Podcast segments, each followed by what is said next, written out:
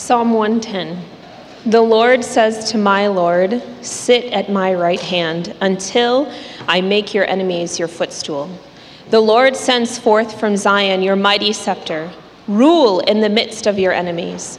Your people will offer themselves freely on the day of your power in holy garments. From the womb of the morning, the dew of your youth will be yours. The Lord has sworn and will not change his mind. You are a priest forever, after the order of Melchizedek. The Lord is at your right hand. He will shatter kings on earth on the day of his wrath. He will execute judgment among the nations, filling them with corpses. He will shatter chiefs over the wide earth. He will drink from the brook by the way, therefore, he will lift up his head. This is the word of the Lord.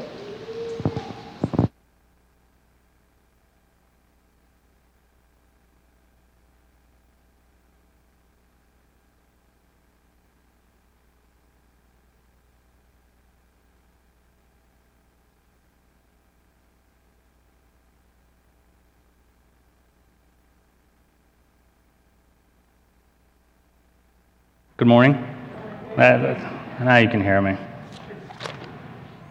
Oh, it's good to be here with you this morning. What a privilege it is to be able to share God's word with you. Let me start by a little story. Well, it's not really a story, it's a little something about me. I love hiking.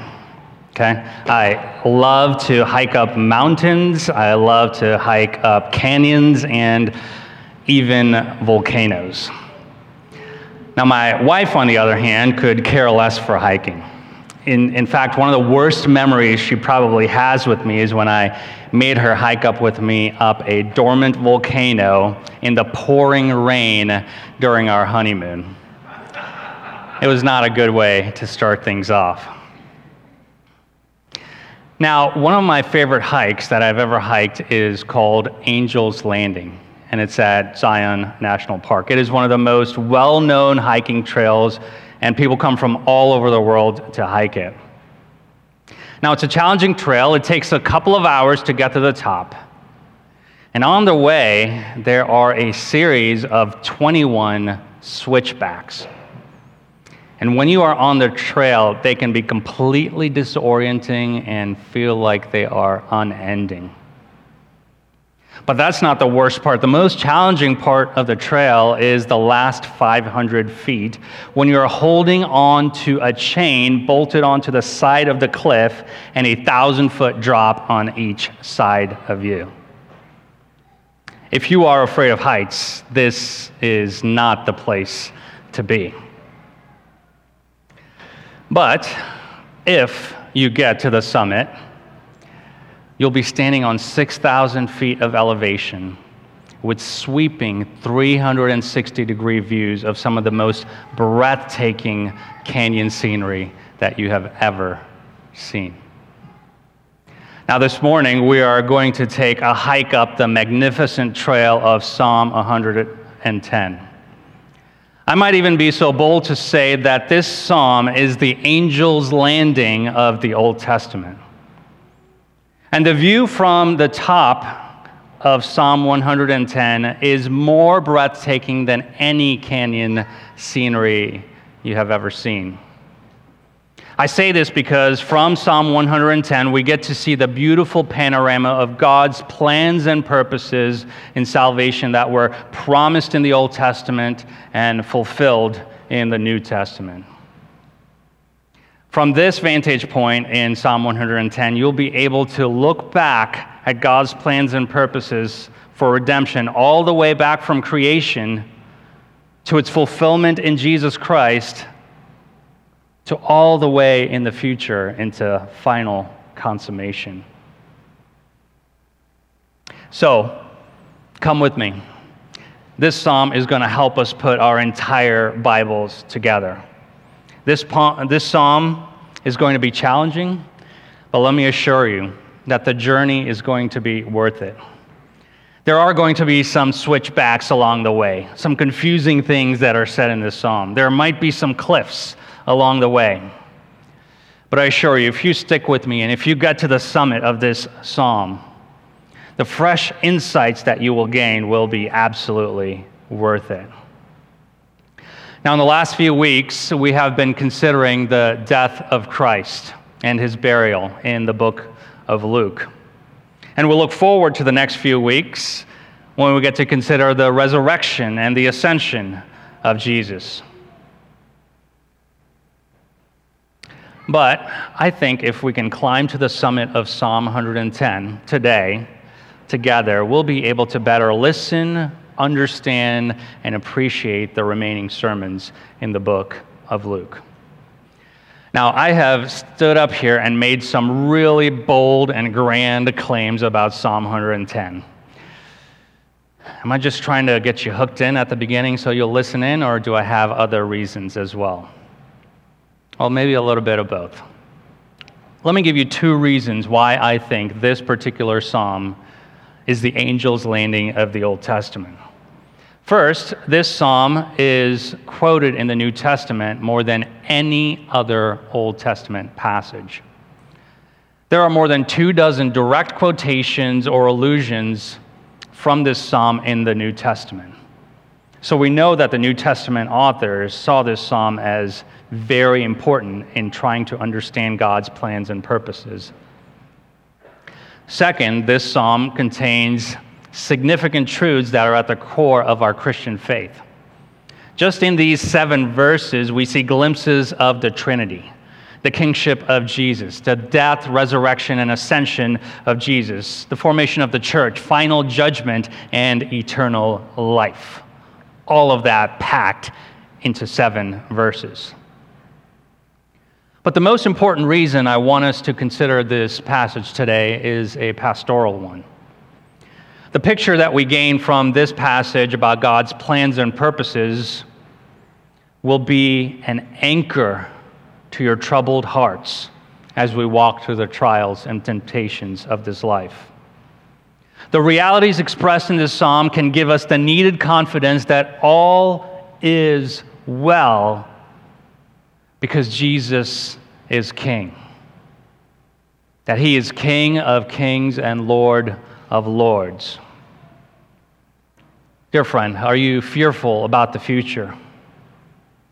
Are you weary in your struggle against sin? Are you wondering if the suffering you're walking through will ever cease? Come with me. Come with me to the summit of Psalm 110 and see what God has uh, for us together. Now, the main point of this psalm, I believe, is this. Through his rule and reign, Jesus, our priest, king, vanquishes our deepest fears, and conquers our greatest enemies. Let me say that again. Through his rule and reign, Jesus, our priest king, vanquishes our deepest fears and conquers our greatest enemies. I have three points this morning. After each point, I'm going to I'm going to summarize the point in the form of a promise and fulfillment. But each, each of the points are in the form of the promise that are derived specifically from this psalm. It'll make more sense as you come along. First point is this the Messiah is promised in this psalm to be an exalted king. The Messiah is promised to be an exalted king. Now, the Gospels of Matthew, Mark, and Luke tell us that David is the author of the psalm, and he receives this psalm from the Holy Spirit as a prophetic revelation. Now, verse 1 starts out saying, The Lord said to my Lord, and it's kind of confusing right away. Who is David talking about in this verse? If you notice in your Bibles, there might be a distinction between Lord in all caps and Lord not all caps. Now, the significance of this comes out in the Hebrew, which shows us that Yahweh is translated in our Bibles as Lord, all caps, which is the personal name of God in the Old Testament. And he is having a conversation with someone whose title is my Lord or Adonai, which means master. This is the phrase that is not in all caps, potentially in most of your translations. Now, this is kind of odd. David in the Spirit is seeing God speaking to someone else who is superior to David. because he calls him my Lord. Now, think about this. If David himself is Lord over Israel, who could he be referring to as my Lord? Someone greater than David. Now, David knew this because God had made a covenant with him. God had made a promise to David that one day one of his sons would reestablish God's rule and reign over creation forever. But then again, why would David refer to one of his sons as my Lord? How can a son be greater than his father? The scribes and Pharisees, who were also waiting for the Messiah, but they also could not understand how David's son could be greater than David. This is exactly why they rejected Jesus as Messiah, because he claimed to be greater than David. Jesus actually takes them back to this very psalm to correct them and clarify this for them. Luke chapter 20 says this But he, Jesus, said to them, How can they say that Christ is David's son only? David says in the book of Psalms, The Lord said to my Lord, Sit at my right hand until I make your enemies a footstool, enemies your footstool. Thus, David thus calls him Lord, so how is he his, his son? The point that Jesus is trying to make here is that the Messiah was promised to be David's son. Absolutely true, according to the flesh.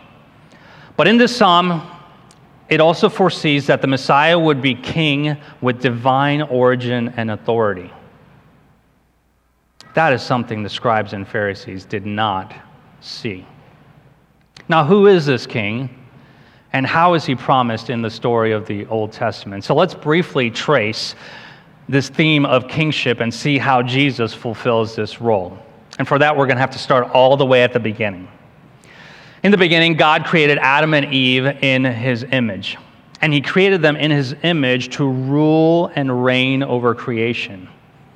In a sense, God had given them a kingly commission to rule on behalf of God as his representatives on this earth. But they were deceived by Satan. They sinned against God, abandoning their kingly calling to rule, reign, and have dominion over the earth. Because of this, they were exiled from fellowship with God that they experienced in Eden. And since then, all of creation has been under a curse. But even then, God had promised that one of their descendants would one day come and crush and destroy the serpent and restore the blessings of Eden to humanity. Now, the story continues in various ways, but I just want to trace the theme of kingship. So the story continues in Genesis 49 when Jacob is blessing his sons. And he says to one of his sons, Judah, he says that from the tribe of Judah shall come, shall come someone who will reign over God's people. That's interesting. We then come to the book of Ruth, and we see that David is connected to this royal line of Judah. Now, through Israel's story, God makes a promise to David saying that one of his sons God would use to reestablish his rule and reign over the earth forever. David has a son, Solomon. He shows great promise initially, following God in his ways. But eventually he sins, abandoning his calling. Many other kings came in the royal line of Judah, but none were able to reestablish God's kingdom. All of them were plagued by their own sin. As the kings abandoned God's calling, God brought judgment on Israel, and eventually they went into exile. However, God's promise still remained. God's promise to one of David's sons was yet to be fulfilled. But who is this offspring of David?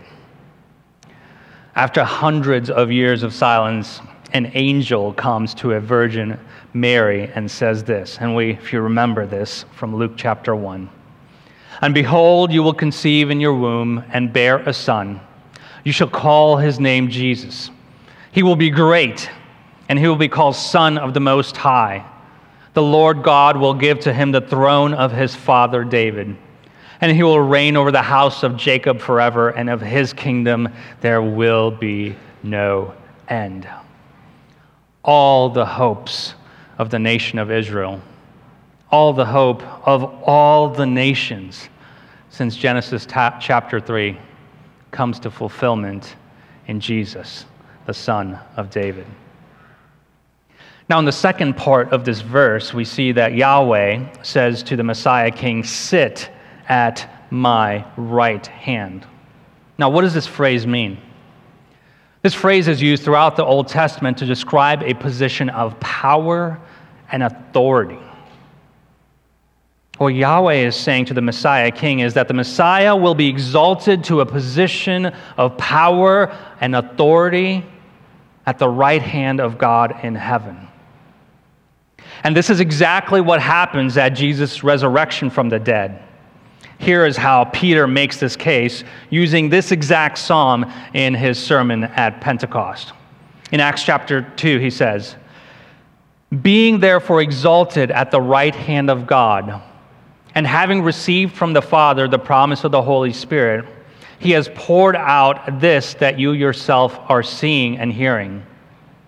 For David did not ascend into heaven but he himself says, The Lord said to my Lord, Sit at my right hand until I make your enemies your footstool. Now, because of this connection, this is what Peter concludes. Let all the house of Israel therefore know for certain that God has made him both the Lord and Christ, whom you have crucified. Everything that was being prophesied in this psalm coming to fulfillment on the day of Pentecost. Now, from this place of power and authority, Jesus begins his rule and reign after his resurrection. Now, let's look at verse 2 to understand the nature of his reign. It says, The Lord sends forth from Zion your mighty scepter, rule in the midst of your enemies. Now, the, now Yahweh gives the Messiah king a mighty scepter which is a symbol of absolute rule and authority. And this power is symbolized by a scepter. It is a power that is absolute, and it is a power that is given to him to establish his kingdom and crush his enemies. Now, it's interesting to note in this verse that it says that the Messiah will rule in the midst of his enemies. In the midst of his enemies. This simply means that Jesus began his rule and reign in power at his resurrection and is ongoing currently while his enemies still remain on earth. Friends, this is the current era that you and I live in. And we can see the evidence of this all around us among those that oppose God. But one day, our King will return and he will crush his enemies. Now, verse 3 goes on to describe something about the nature of God's people in his kingdom. Verse 3 says this Your people will offer themselves freely on the day of your power in holy garments. The idea here is that God's people will offer themselves freely to be subject under God's rule and reign on the day of his power. Now, how does God make his subjects willing? And what is the day of his power? God makes his subjects willing through the power of the Holy Spirit. And the day of his power that I believe he's referring to here is when the Holy Spirit is poured out on the church at Pentecost. This is what, this is what we read a little bit earlier, earlier when Peter, Peter says this. Therefore, God has exalted Jesus to the right hand of God and received from the Father the promise of the Holy Spirit. He has poured out this that you yourselves are seeing and hearing. Now, think about this. The first act of the risen and ascended King is to establish his rule and reign by pouring out his Holy Spirit on the church. What is the significance of that? God is creating a new people, a new people that are willing, a willing people with new tastes and desires, willing to be subject to the authority and lordship of Jesus.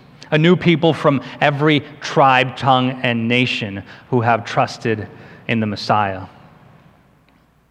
This picture kind of reminds me of a picture in one of my favorite movies.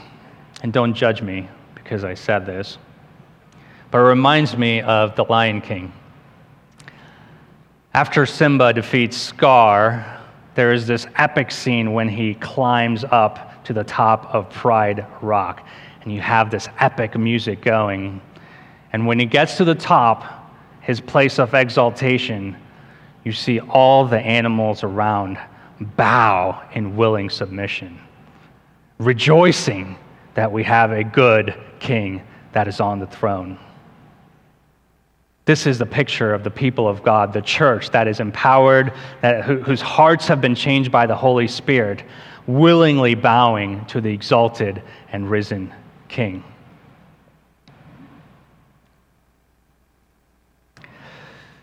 Now, since then, God's rule and reign has been, exu- has been expanding ever since through spirit filled people in the church who proclaim the good news of the risen and ascended King. Do you see how God is extending his rule and reign? And how we are involved as his church in the expansion of his kingdom? We've seen throughout the book of Luke how the scribes and Pharisees were looking for a different type of king, one that was only political in nature. Friends, Jesus is more than that. He is most concerned about our hearts being willingly subject to him. And he has graciously done that for us through his Spirit. Now, let's think about what that means for us. What does that mean for us today that Jesus is on the throne, even now, ruling and reigning? Well, for one, I know, friends, this is a very troubling time for many. Days that bring much anxiety and fear. But the reality and truth is that Jesus has been expanding his kingdom, reclaiming lost territory from the, power of the, from the powers of darkness through the gospel of his Son. No matter what is going on in our culture, is your hope in this type of kingdom? Is your hope in this type of king? Or are you looking for another type of king? We live in a culture where fear is the new norm. There are many in our culture who want us to be fearful of death, getting us to do anything we can to avoid it. There are others in our culture who want us to be fearful about the future of this nation.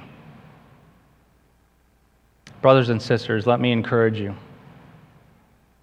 We of all people should not be fearful of death. And we of all people should not be fearful of the future. Nations will rise and fall. They have since the dawn of time. God's plans and purposes are not dependent on any one nation. God's rule and reign does not depend on who is in the White House. His reign does not depend on just and unjust laws that are passed. God's current rule and reign is powerful and it's expanding every day, regardless of what our culture wants us to believe. Let this vanquish your fear and bring comfort to your weary souls today. So, the promise in this psalm is that one day the Messiah will be an exalted king. Here's how it's fulfilled in Jesus. Jesus, our exalted King, is establishing his kingdom over all the nations of the earth through spirit empowered people in the church. That's the first point. Now we come to the first switchback in our trail. Are you tired yet?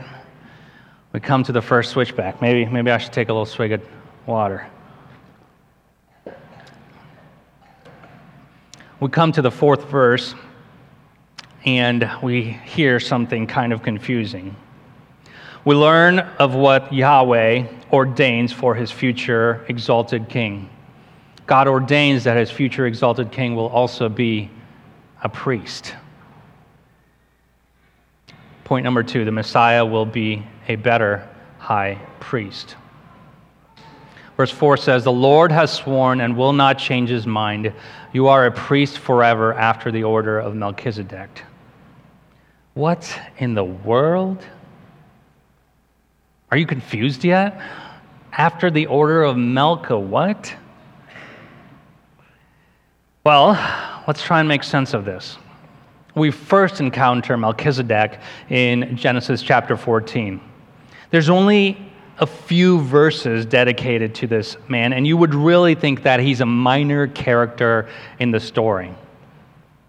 But from the vantage point of this psalm, we see that he serves as a significant, he plays a very significant role.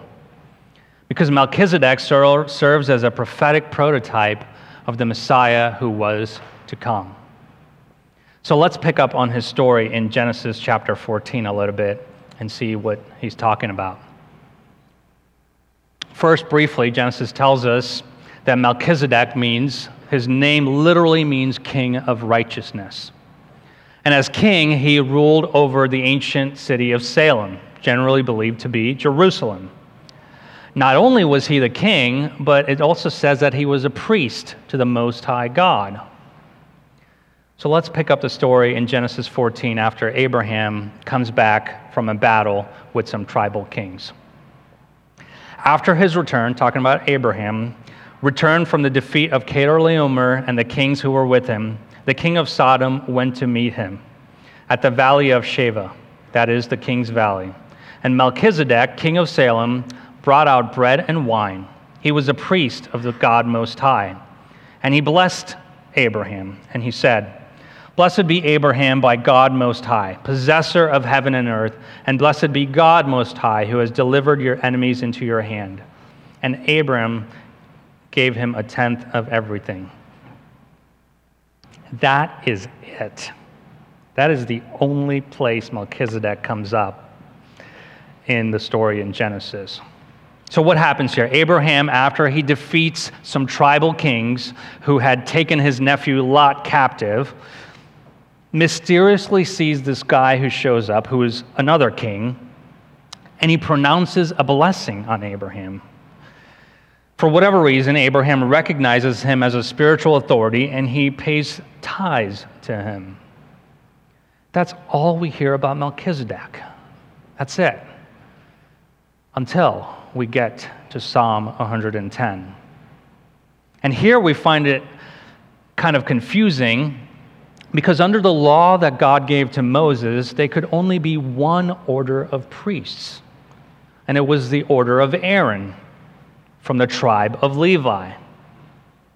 Later in Israel's history, when kings came, the monarchy and the priesthood were always kept separate. Kings were never priests, and priests were never kings. No one could be both king and priest. In fact, we see examples of God's disfavor on kings that tried to take on priestly duties. Of King Saul when he tries to offer sacrifices himself. Or King Uzziah, who was struck with leprosy when he tried to usurp priestly powers. But here in Psalm 110, David is speaking of, a, of the Messiah who is both priest and a king. So we know there is nothing inherently wrong with a priest king. And David, to defend this, takes us back to Melchizedek, who describes who is described as both king of Salem and priest of the Most High God. Man, this is setting things up perfectly because Melchizedek is going to be a perfect prophetic prototype of Jesus the Messiah, who is both priest and king. Now, just from this verse 4, there are significant amount of insights that the author of Hebrews unpacks for us. We're not going to have time to get into all of it, but let me just point out three specific insights from this verse that the author of Hebrews helps us understand how this verse points to the person and work of Jesus. First, the Messiah will become a priest based on an oath from God. The verse says this The Lord has sworn and will not change his mind. Hebrews chapter 7 unpacks this in this way it says, For those who formerly became priests were made such without an oath. But this one, Jesus, was made a priest with an oath by the one, by Yahweh, who said to him, The Lord has sworn and will not change his mind. You are a priest forever after the order of Melchizedek. This makes Jesus the guarantor of a better covenant.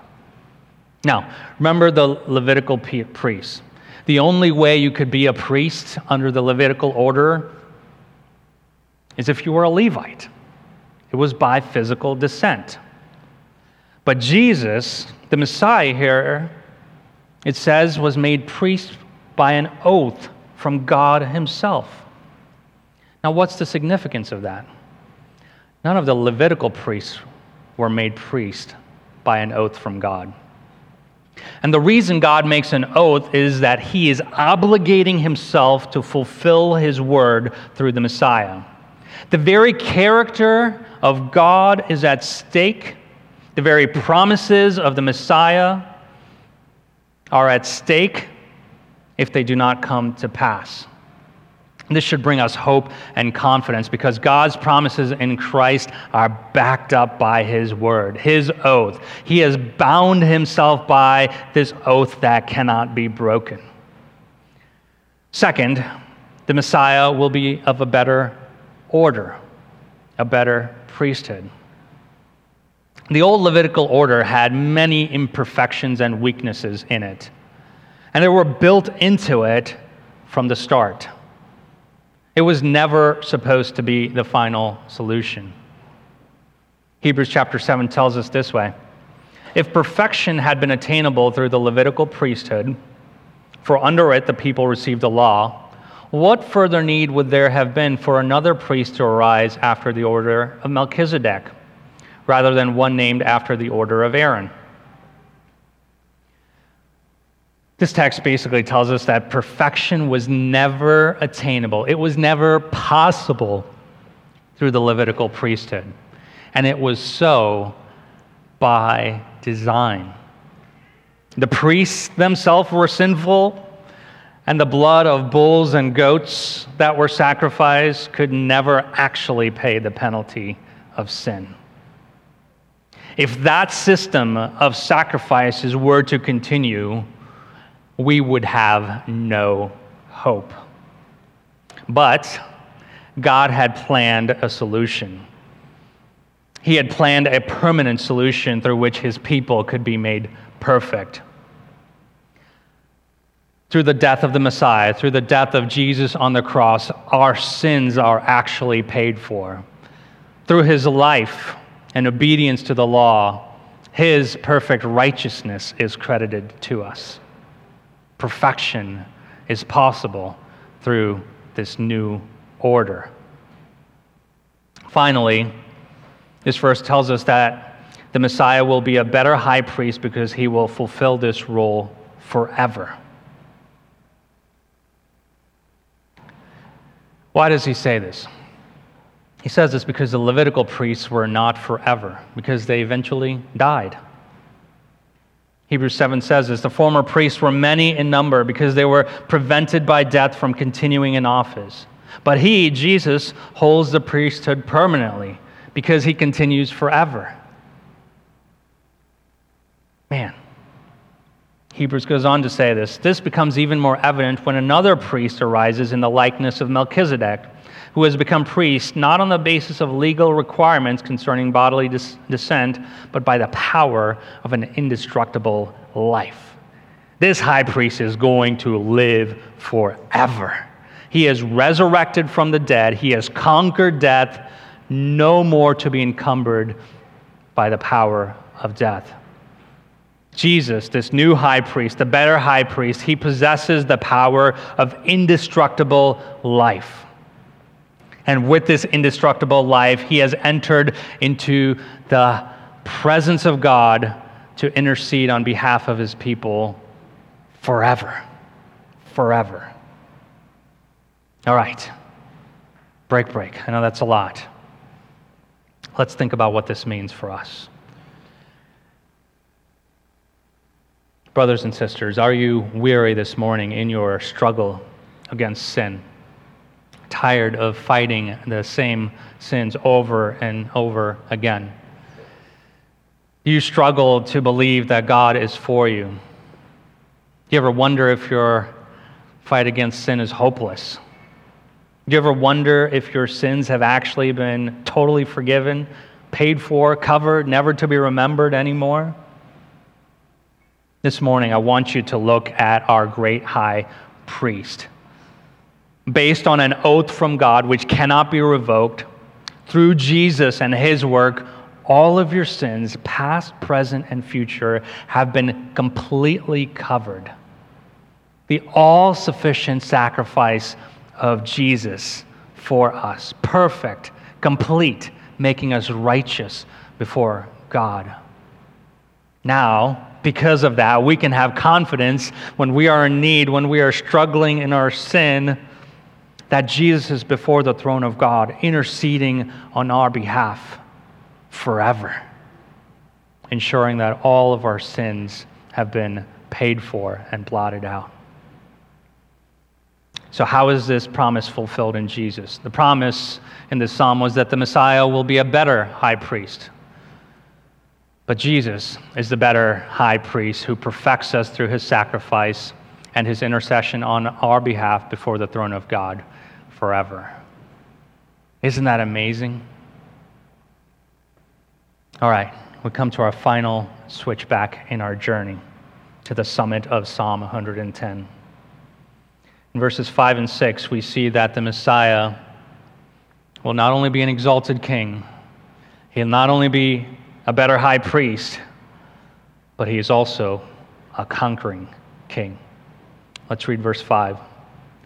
The Lord is at your right hand. He will shatter kings on the day of his wrath. He will execute judgment among the nations, filling them with corpses. He will shatter chiefs over the wide earth. Remember verse 1 where Yahweh promised the Messiah king to sit at his right hand until he makes his enemies a footstool, implying that they were not yet made a footstool. And then he goes on to say to the Messiah to rule in the midst of your enemies, which has been ongoing since his resurrection from the dead. But there is a day coming when the Messiah will return and he's going to return like a conquering king to crush all who stand in enmity against his rule and reign. Just look at these verses. Consider the graphic imagery used here. He will shatter kings, execute judgment. The entire battlefield is going to be covered in corpses. This is going to be a decisive victory for the Messiah King who's going to come and deal a crushing blow to his enemies. The Bible tells us that there is a day that is coming when our conquering King Jesus will return at the end of the age, and there will be a great final battle between the people of God and those who oppose him. This is how this is fulfilled in the person of Christ. The book of Revelation shows us how, how this happens, and it does so in such graphic manner. Then I saw heaven opened, and behold, a white horse. The one sitting is called faithful and true, and in righteousness he judges and makes war. His eyes are like a flame of fire and on his head are many diadems. And he has a name written that no one knows but himself. He is clothed in a roped robe dipped in blood. And the name by which he is called is the Word of God. And the armies of heaven, arrayed in fine linen, white and pure, were following him on white horses. From his mouth comes a sharp sword from which to strike down the nations and he will rule them with a rod of iron. He will tread the winepress with the fury of the wrath of God Almighty. On his robe and on his thigh, he has a name written King of Kings and Lord of Lords. Man, if that doesn't put the fear of God in your souls, I don't know what will. Jesus came in weakness, in human flesh, born in a manger, crucified by sinners. But one day he will return as a conquering king, and he will return with wrath and judgment for all who oppose him. Friends, on that day there will be no place to hide. Your allegiance is either, either to his kingship or you are his enemy that will be crushed under the fury of his wrath. This psalm concludes by saying that the Messiah will drink from the brook by the way. Therefore, he will lift up his head. This imagery is one of a conquering king who is refreshing himself after a decisive victory over his enemies. He is satisfied with his work. He has gained an inheritance of people, a people from every tribe, tongue, and nation. And from that day forward, there will be a dawning of a new era of peace, righteousness, and justice. All of God's enemies will have been destroyed sin, the powers of darkness, Satan, and death itself. No more tears no more suffering for God's people. God Himself will restore the beauty of the fellowship we were created to enjoy with Him in the Garden of Eden. Friends, are you ready for this day? Do you look forward to it?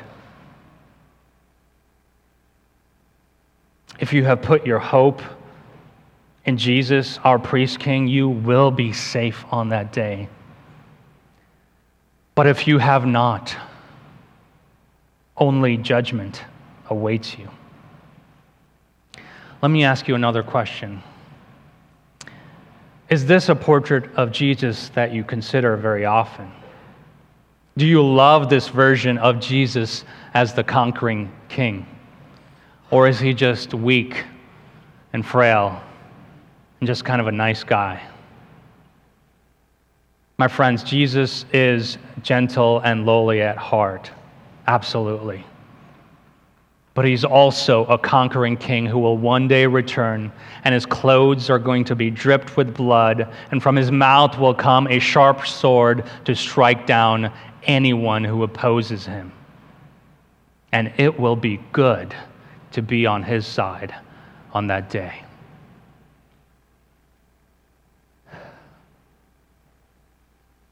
To, to, to summarize, how is this promise fulfilled in Jesus? The promise was that the Messiah would be a conquering king. Here's how it's fulfilled in Jesus Jesus, our conquering king, will return to establish his perfect kingdom through judgment of the wicked and eternal salvation of his people from among all the nations of the earth.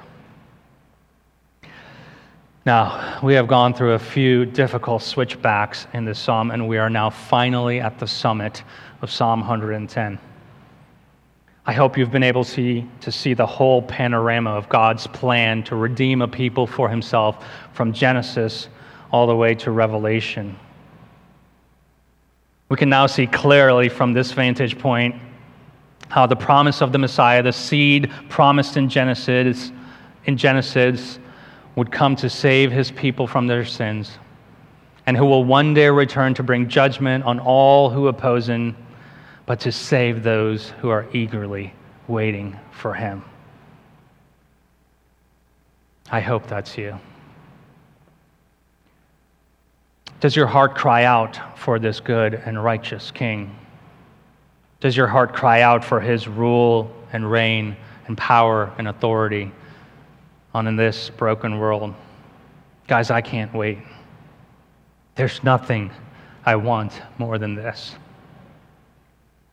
Now, I have a question for you guys, and maybe this can be a discussion point for you as you leave here, something to talk about on your way home or with your families.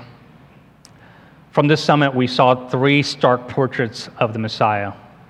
We saw the Messiah as an exalted king the perfect high priest and the conquering king. I want to leave you with this final question Which of these portraits of Jesus do you struggle to believe and cherish today?